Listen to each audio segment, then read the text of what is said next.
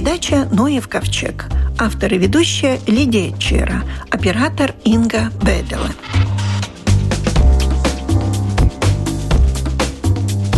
Последняя традиционная выставка «Даров оси природы» подходит к концу. Завтра еще можно оценить разнообразие тыкв, кабачков, баклажанов, патиссонов и других больших ягод. Энтузиасты клуба «Томат» имени Артура Силды Валентина Кузнецова из Талсы. Мне бы хотелось поговорить о том, о чем еще не говорили в Домской площади. Там говорили о тыквах, а мне бы хотелось о других ягодах поговорить. Выставки ведь называются «Тыква и другие да. ягоды». Вот да. что за другие ягоды? Как вас зовут? Валентина Кузнецова. Другие ягоды это подразумевает арбузы, вот, пожалуйста, видите, да? Ага. Это дыни, которые мы выращиваем это физали. Сейчас очень пошли люди, очень их стали ценить, потому что у них очень много С-витаминов физали. И они разные сорта есть. Вот, пожалуйста. Похоже на помидорки даже. Да, но они родственники с помидорами, они родственники. И также да. на таком же кусте они растут? У них кусты побольше, их нужно растить на улице, да, и они кустарник. это, да, кустарник это вот рассады высаживать. Потом перцы, это очень стали популярны, это сладкие перцы, острые, острые перцы, да. Декоративные они считаются вот острые, вот видите, какие они вот. Ну, острые вот, есть видите, разные, да, да, да, да. Их очень много сортов. Баклажаны очень хорошо у нас растут вот на улице, видите, вот даже на фотографиях. Да, так, на этом мы пока остановились. Кабачков здесь нет? Кабачки вот Кабачки. есть. Кабачки. А. тоже вот выращиваем. Кабачки. Это такие кабачки. Да. А были какие-то лагинарии, помните такие? Это лагинарии, это не кабачки. Не кабачки. Они, нет. А, вот а их кабачки. больше не выращивают почти. Ну, выращивают, но они довольно капризные. Их не очень-то легко вырастить у нас. Я пыталась. Да, да. У меня они заняли всю теплицу, вылезли на крышу. И к концу лета появились вот эти вот плоды. Да. Но их, Интересно, их знаете, их хорошо вот около двери, около теплицы посадить и пустить на улицу их, чтобы, да. как говорит, ножкам было тепло, а голова, чтобы была это. И тогда вот у них это, ну вот патиссоны всякие сорта выращиваем. А вот как сохранить вот эти все ягоды, как вы говорите? Ведь те же самые тыквы. Мне, например, обидно, что их выгребают на Хэллоуин и, в общем-то, потом выбрасывают. Это, мне кажется, очень неправильное использование, и сам праздник мне не нравится, но это не об этом речь. Как сохранить их, чтобы они подольше сохранились? Тыква там понятно, кожура толстая, она выживет. А вот остальные кабачки те же самые. Кабачки очень тоже хорошо сохраняются. Так же, как и тыквы? Так же, да, кабачки очень хорошо, они до этого. Единственное, вот что эти... у них становится плотнее, это кожура. кожура, да. А так они хорошо. Патиссоны тоже хорошо сохраняются. Вот физали, какие они не маленькие, они это в своем этом, главное, чтобы не очищать вот этот домик, чем они находятся в этой коробочке, они до весны сохраняются очень хорошо. Но это надо все-таки какую-то определенную температуру. Да, вот, например, так же, как и арбузы и все. Вот. Главное не мыть их, вытереть, чтобы протереть, суш... да, протереть, да. И надо ставить так, как они росли. Вот видите, я неправильно тут поставила. Его надо перевернуть, потому что они просыпаются, начинают развиваться дальше. Да, да, да, прораст... прорастать. Да, они думают, что да, да, семена внутри начинают. Также тыквы тоже. Их надо это вот, а то они думают, что уже их начинают... Пора. Да, да, пора, пора вставать. Пришла. Да. Ну, эти... год вообще удачный был для тыкв? Ну, я не знаю, вот у коллег, да, это самое, мы в Талсах очень у нас как-то, когда вот цвели тыквы, очень большая жара была. Да. И цветочки очень опадали. Потом вроде что-то завязалось. Арбузы тоже вот завязали все это. В конце пошли дожди большие. Арбузы не любят очень эту влагу большую. Надо было перед дождями убрать. Решили немножко еще подождать. Пускай это как раз разовьются. Ну, вот так вот получилось. А у вас э, много арбузов? Ну, Какая-то был, плантация давно был, выращиваете? Уже 14 лет, уже 15 да. Мы выращиваем на кучах. Мы делаем специальные кучи. там, да, да, да, да, вот такие вот слоеные. Они там солома, навоз, земля, торф, зола, да. и потом торф наверху. И тогда оно сохраняет и влагу, и трава не растет. Ночью мы накрываем их, а днем открываем, пока становится температура ночная 14 градусов. У вас специальные какие-то семена? Которые... Да, я вот проверила 38-39 сортов из всех этих. Я остановилась на шести сортах, которые растут у нас в Латвии за эти года. И вот эти вот, да, есть. вот одни один, небольшие, да. один темно-зеленый. Нет, они большие, но уже эти, мы даже вот за один день 15 штук выбросили, потому что начинают гнить, они, они достали влаги много. Вот канадский, это Черная гора, очень хорошо у нас это прижился. Вот зеленый, который да, вот темный, темный, да? да, вот это Черная гора. Потом российские вот сорта хорошо у нас прижились, огонек, они похожи, но по вкусу они разные, кто это понимает. Нет, нет, нет, тоже вот они большие, но его нет у меня.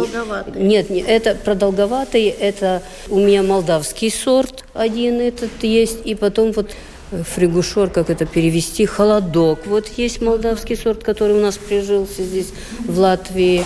И один у меня итальянский сорт. Вот и все. На этом я остановилась. В этом году я еще один новый сорт пробую, но не знаю, что там из него получится. Ну, а который слаще? Сла... Хочется же сладкий арбуз. Люди, которые пробуют, выращивают, потому что очень много стали сейчас рассаду покупать. Приходят, видят, что точно растут у нас, они уже убедились в этом. И Потом, после этого, даже не хочется магазинный арбуз пробовать. Они... Также виноград. Так, виноград, да, виноград местный, тоже, много. Виноград мы тоже да, выращиваем да. и в теплицах, и на улице мы выращиваем. Ну и арбузы, они каждый по-своему. Например, эти полосатые, кримсон есть, а у них другой вкус, другой консистенция. У этих более сахаристый такой. Вот они, каждый имеет свой вкус, но они сладкие. Красные? И, красные есть, есть внутри желтые, я пробовала вот, и зеленые, но они не пошли. Что-то им не нравится у нас. Одна девушка привезла из Франции, вот, это, ну, как-то он у нас не прижился, да. А да, теперь да. вы семенами пользуетесь теми, сами собираете семена? Я закупаю, но я стараюсь, вот, например, один, где-то кто ничего не выращивает, у нас же как хутора в деревне, и я вот ставлю один и оставляю только одну ягоду, один арбуз оставляю. Но тогда его надо уберечь так от всего от этого. Тыквы очень сильно перекрещиваются, особенно если кабачки есть, тогда тыква сразу теряет свой оригинальный. А арбузы, я скажу, вот за эти года вот как-то они, вот не я не заметила. Нет, ну, ну есть что-то, но нету, нету так вот, что это самое, как ставишь, вот отдельно все это. Кажется, круглая большая ягода, а вот все разные. Разные, разные они, да. Вот так кажется, что пришел, а, один сорт. Нет, не один сорт. Они вот еще белые были, вот этот холодок молдавский. Они вот светлые-светлые. Вот. Светлая кожа светлая. Да, да, и внутри такой сахаристый, очень вкусный. Но он у меня начал гнить, и я не могла его привезти на выставку. Вроде как и лето было жаркое, но, наверное, арбузу нужна и влажность, и, Последнюю и жара. неделю нам надо было не оставить последнюю неделю, потому что за последнюю неделю они у нас очень много влаги набрали. А как да. долго вы их держите на бахче? Когда как... собирают арбузы? Все сразу не собираются. Есть у них вегетации период, есть у одних пораньше, других попозже. И вот около этого есть рядышком усик такой вот. Да, я есть. вот еще оставляю да. их, это я сейчас обрезала, да, чтобы... Да. И когда он сухой, уже начинаешь понимать, что они уже спелые. Эти, например, Кримсон, попозже урожай у них. Но позже, когда? К сентябрю? Сентябрь, конец августа, сентябрь, да, вот э, середина сентября. Позже нельзя, мы в этот год вот оставили до середины. Надо было неделю раньше, это первую неделю сентября да. убирать уже. Лучше убрать, сухое место поставить. И тоже хранятся хорошо. Тоже хранятся, да, у нас даже на Рождество еще арбуз свой. Но в этом году вот не знаю, с этой влагой, может быть, и не выдержат это, но есть что до этого, до Рождества. Да, местные арбузы, это, конечно, шикарно. Вы, наверное, одна из первых начали их выращивать. Нет, нет, нет, нет, здесь многие. У нас в Лепе тоже хозяева большие плантации выращивают. Я сейчас уже уменьшила, поменьше выращиваю. А там есть, есть сейчас везде. В Тукумском районе тоже очень многие выращивают. Под Ригой тоже. Сейчас люди стали очень заниматься этим. Вы сказали, что лето было не очень для тыкв и больших ягод, но изобилие на выставке чувствуется такое богатая выставка. Да, вы знаете, вот казалось, что ну ничего не будет. Потом как-то как-то вот все подошло, вот и баклажаны, и перцы, и виноград. Так что нельзя сказать, что год плохой был. Конечно, холод был, там это, ну как-то оно жара, выровнялось. Там засуха, там да, все, ну, что было, но выровнялось. Выровнялось, и да. все да. все-таки хорошо закончилось. Да, да самая посещаемая выставка. Вот интересно, тыквы едят плохо, то есть дети не любят тыквенные каши, взрослые едят, как бы зная только о том, что хорошее здоровье они приносят, что для костей хорошо, для желудка хорошо, много витаминов, все это. Но так вот, как латыши говорят, гарем зубим, едят эти каши. Но интерес большой как-то последнее время интерес побольше стал у людей. Даже вот молодые мамочки для детей берут, замораживают, в морозилку ставят. Сохранить, сезон, да, да. Сохранить подольше. Вот нравится, как у нас Сарма, наша Зарчинская, как она готовит. Она готовит, вот не знаю, в этом году принесет или нет, ее котлеты. Это Малтагаля и тыквы она ставит. Но вы знаете, ну потрясающие котлеты. С да. кабачком ела котлеты. А вот с капустой тыквой, они, ела. И тыкву надо эти свесту теперь, вот чтобы да, они были вот маслень, да, очень вкусные котлеты. Вы знаете, mm-hmm. они такие как диетические, легкие и очень вкусные. А супы какая вкуснятина. Люди сейчас очень стали супы готовить. Ну и раньше же клали тыкву в суп. А сейчас зайдите в любое кафе, где вам предложат тыквенный суп? Нигде. Ну, вот кафе, а... когда у нас здесь было все время. Да, да, да, да. Ну и тыквенные семечки, конечно, все любят. Да, я вот тоже собираю, когда вот режу, у меня целый большой ящик привезен, и люди покупают тыквенные семечки, да. Которые не расщелканные, белые? И белые, и есть, которые, они есть без кожуры, потому что это сорт такой, с которого делал, вот они, видите, God Diva, это канадская, потом наша Миранда есть, Олга есть, они больше сортов.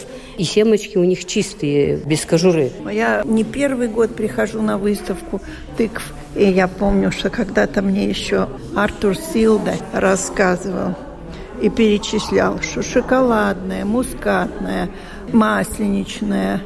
Какие еще есть? Хубард тыквы есть, голден хубард, зеленый хубард, золотой хубард есть, они тоже вот, это группа полностью. Эти очень сладкие, туркс, турбан, тибетские, да, они считаются лечебные. Потом вот усики кури, маленькие тыквы. Маленькие, да, да, да, да, вот посередине красненькие. У них кожура тоненькая, тоненькая, очень нежные такие. Они в свежем виде. Вот если правильный он не скрестился, должно быть 10 полосок. Вот, а. да. Потом каубузис, он ну, называется. это смесь да? тыквы с арбузом. Да. И вот он, это единственная тыква, которая светлая внутри, белая мякоть в нем и черные семена, черные-черные семена. Это единственная тыква такая. И она кушается в свежем виде. И в нем очень много пектина как желантин у животных, у этой тыквы пектин. У меня раньше женщина все время заказывала 10 штук здесь в Риге на выставку. Она приезжала, она говорит, я два раза делаю это, довольно ей много лет было. Она говорит, так очень хорошо помогает для суставов. Марина тоже группа есть, вот тыквы.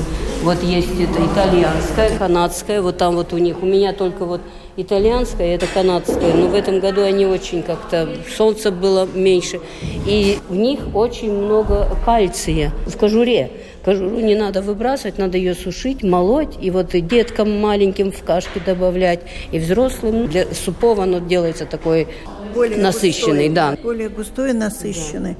Ну, ну вот а этот это банан. Рекордсмен. Да, бананы. Вот. Этот розовый банан, а есть еще синий банан. Ну, они тоже, длинные. Да, поэтому. они такие большущие, они очень долго хранятся, и сладкая масса у них ну, что я могу сказать? Еще осталось два дня. Приходите, смотрите, покупайте, наслаждайтесь тыквами и другими большими ягодами.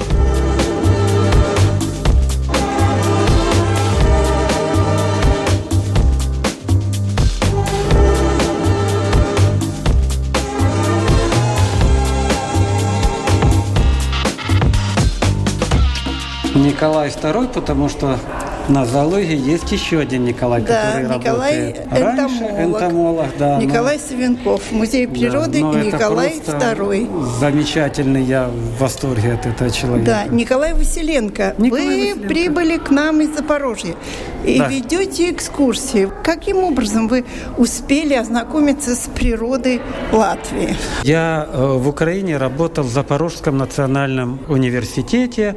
Я сам биолог, более того, я орнитолог. И поэтому в Латвии, в Дабас-музее я занимаюсь любимым делом. Я с удовольствием провожу экскурсии, очень люблю маленьких детей. С ними интересно смотреть в их непосредственные глазки, когда они пытаются что-то спросить, что-то рассказать. И самое главное, что они приходят сюда, получают новые знания и начинают любить природу. Вот в некоторых местах, когда я рассказываю, я говорю, что в природе еще остались тайны, которые нужно изучить. И вот обращаясь к деткам, я говорю, ребята, вот давайте вы подрастете, станете орнитологами, изучите этот вопрос, придете ко мне, расскажете мне его, а я вас подожду. А мне очень нравится здесь проводить экскурсии. Я рассказываю то, что знаю. Я работал с этим много лет. И э, во время экскурсий, вот если приходят люди, которые вынуждены были покинуть Украину, я рассказываю для них, я могу проводить экскурсию на русском языке, могу проводить украинскую мовою, в зависимости от того, как пожелают экскурсанты. И показывая этих птиц, зверей, я останавливаюсь на том, что есть в Латвии, какие виды обычные, какие многочисленные, какие редкие. И сравнивая это с природой Украины. Кстати, попутно хочу сказать, что я в большом восторге от Дабас музея. Это просто замечательный музей. Здесь все красиво. Здесь полностью систематизированы коллекции. Здесь интересно. Здесь можно часами проводить экскурсию. На самом деле у меня время экскурсии ограничено, но вот в среднем это час. Но так хорошо, когда есть возможность провести полтора-два часа. А вообще об этом говорить можно часами. Также я обращаю внимание, что это один из старейших музеев Европы, а некоторые экспонаты стоят из года открытия этого музея, из 1845 года. Вот когда это людям объясняешь, но они совершенно по-другому воспринимают, насколько серьезно это с точки зрения хранилища знаний, коллекция природных экспонатов. Вот вы сейчас знакомитесь с коллекцией латвийских птиц, а вот э, разница, Украина, конечно, очень велика по сравнению с Латвией, но есть какие-то птицы, которых здесь, например, нет, а у вас они обычные. Здесь Здесь, например, их много, а в Украине они редкие. Да, вот конечно. Вот мы стоим напротив стенда «Воробьиные птицы». Да, маленькие, которые. Э, да. да. И первые – это вот корольки. Самая маленькая птица Европы, кстати, да. и Латвии тоже. Это королек желтоголовый, королек красноголовый. Это гнездящийся вид Латвии. В Украине он встречается крайне редко, и то э, во время зимовок. А те же, например, лебеди, лебедь-шипун, он считается самой крупной птицей Латвии достигает вес иногда 16 килограммов, хотя в среднем это где-то 13-15 килограммов. Очень красивая, грациозная птица. А в Украине обитает дрофа. Это самая большая птица, которая вес достигает ее 21 килограммов. И эта птица прекрасно летает. Но нужно отметить то, что в связи с оккультуриванием ландшафта количество этих птиц становится с каждым годом меньше и меньше. И здесь, конечно, Украине нужно брать пример с Латвии, насколько бережно в Латвии относится к природе, охраняет ее. Люди интересуются природой. Здесь очень много людей приходят в музеи, звонят в музеи, что-то спрашивают, готовы помочь. Ну вот э, многому, конечно, можно поучиться, да. А на природе вы были уже, считали птиц хоть бы разик уже по осени? Но Миграцию наблюдали? Мы, когда приехали в Латвию, мы поселились в Калнгале. И вот ежедневно, когда я ехал в Ригу, я проходил через лес и возвращался. Поэтому, да, там, конечно, удалось понаблюдать и черных дятлов, те э, птицы огромные, дятлы наибольшие среди дятлов. А в Украине они только в Полесье, в Карпатах обитают, в остальных регионах их нет. Также видел журавлей, молодые журавли, Много семья журавлей, журавлей доходила по полям.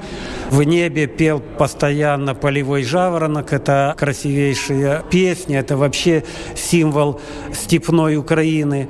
Э, и вот в Латвии, когда его слушаешь, да, ну, вспоминается моя родина, Украина.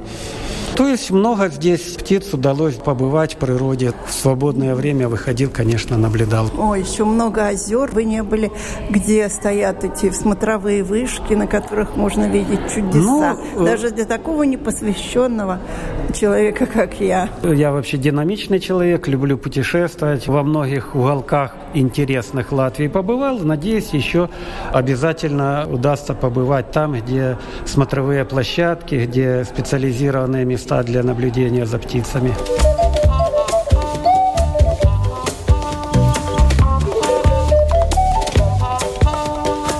У нас в студии Вия Энни. Я фармацевт фармацевт. Да, и так. даже доктор фармации, если уж так нужно. И вы большее внимание уделяете не химическим препаратам, а тем, которые... Именно лекарственным растениям. Да. И давайте представим, что мы идем по лесу. Идем по лесу, хорошо. Вот сейчас осенний лес, прошел да. дождь, немножко снега. Угу. Что-нибудь можно еще найти. Ой, конечно. Но мы идем по мху, наверное. И первое, Ох. что мы обращаем внимание на мох, вот этот белый мох, он всегда называется исландский.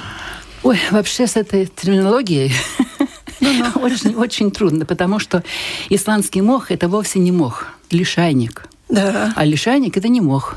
Мох – это растение настоящее уже. У него есть листочки зелененькие, правда, светлее, темнее, но он сам уже растение, он производит фотосинтез и так далее.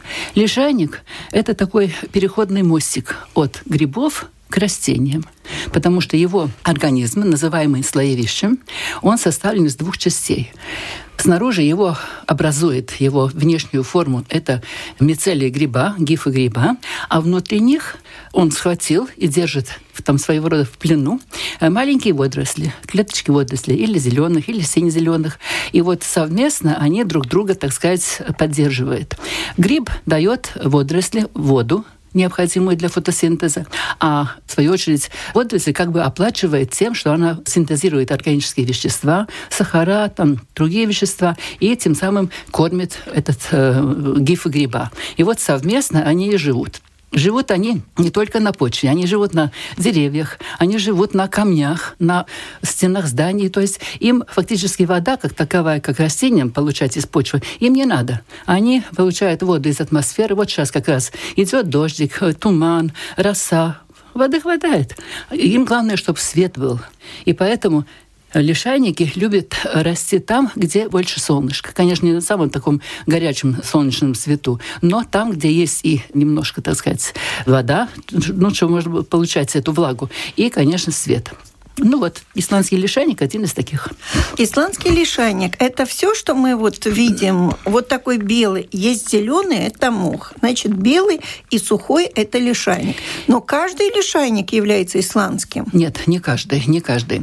Лишайников много. Они очень действительно отличаются друг от друга. И то, что мы видим под ногами, вот такое беленькое, такое как бы из таких ниточек составлено, это чаще всего или альпийский лишайник, альпийская кладонья, правильно называется, или же это ягель, оленей мох называемый, да. Угу. А вот исландский лишайник, он уже не так часто встречается. И он очень любит таиться растет он фактически рядом с другими лишайниками. Но в отличие от этих тоненьких волосистых лишайников, у него слоевище довольно такое ну, Плотно, широкое, широкое, плоское. Оно фактически по своему внешнему виду напоминает рога лося.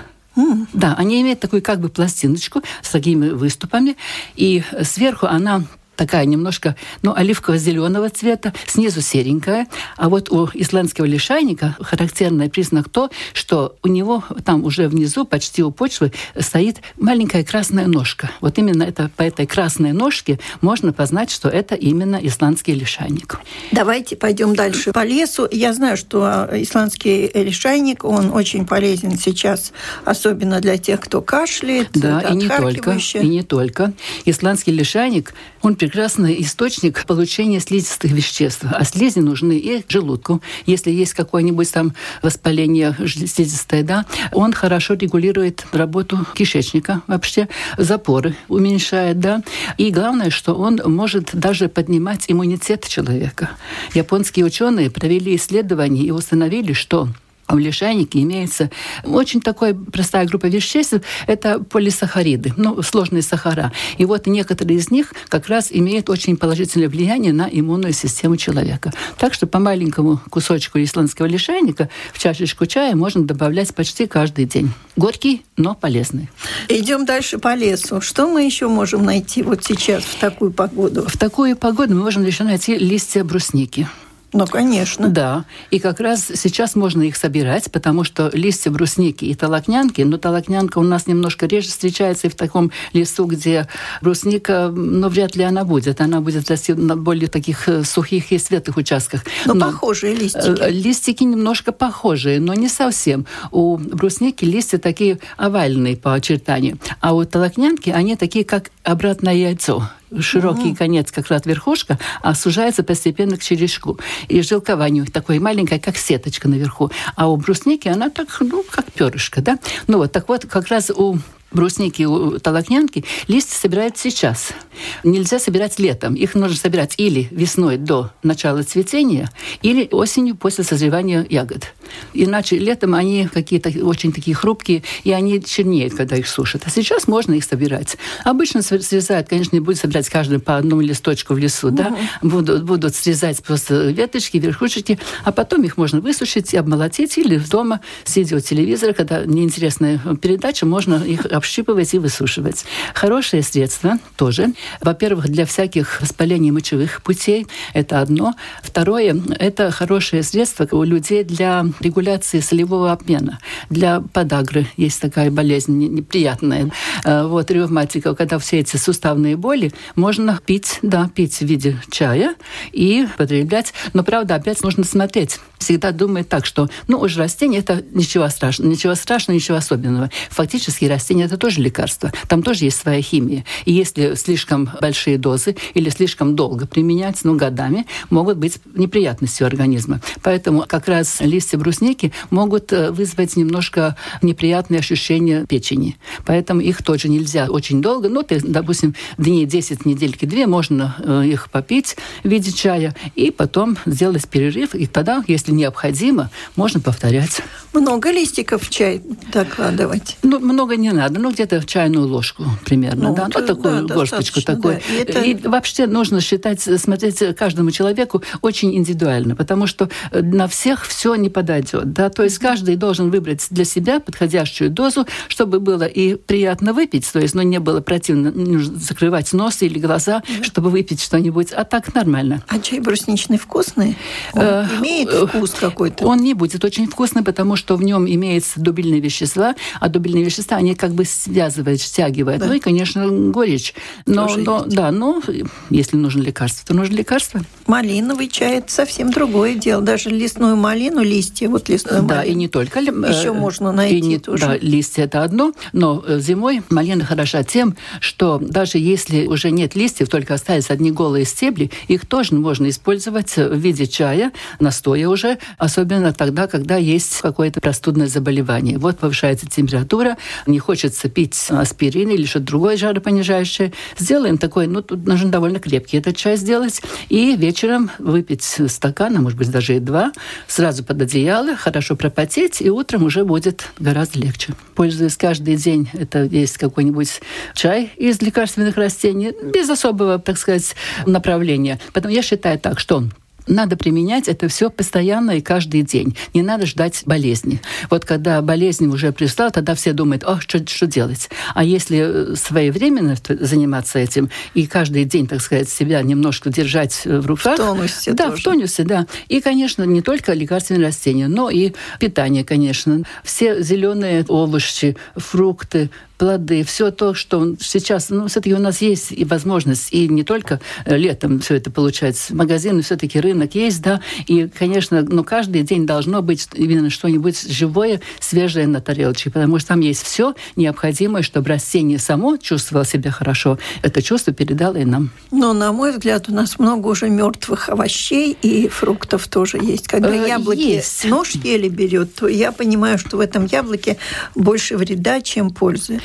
Поэтому трудно как-то... сказать, потому что что мы считаем пользой? Если мы берем Ну, яблоко, клетчатка, конечно. Клетчатка, да. Да. там же есть пектиновые вещества, есть, да, так что все-таки они, организм, будут тонизировать эту нашу систему и проводить все это, так сказать, помогать легче от всего избавиться. Так что будет легче избавиться, если будет хотя бы такое не очень хорошее яблоко мы съели, но клетчатка есть, пектиновые вещества есть, живая вода тоже там есть, да, та, которая в клетке, и какая-то польза будет. И Больше, чем будет- от мяса. Конечно, конечно, больше. Но энергии будет меньше. Но, с другой стороны, сколько нам сегодня нужно энергии, живя в городе и, так сказать, занимаясь малофизическим трудом, в деревне, конечно, да, там нужно мясо, потому что нужна сила. И так, а в городе, я думаю, что мы Физически, не- Физически не так не так, устаем, вот чтобы, именно, да. чтобы заполнять себя мясом. Так что вы считаете, что эти овощи, что у нас продаются, все-таки они несут свое. свою пользу не дают. Ну и, конечно, чаи. Конечно, да. Конечно. Главное, чтобы люди помнили то, что не надо ждать болезни, не надо вот тогда начинать думать, что делать, а нужно думать о здоровье каждый день. Это самое главное. Так что Спасибо. желаю успехов. Спасибо. У нас в студии была фармацевт, доктор фармации Вия Эниня. На этом наша программа заканчивается. Всего вам доброго.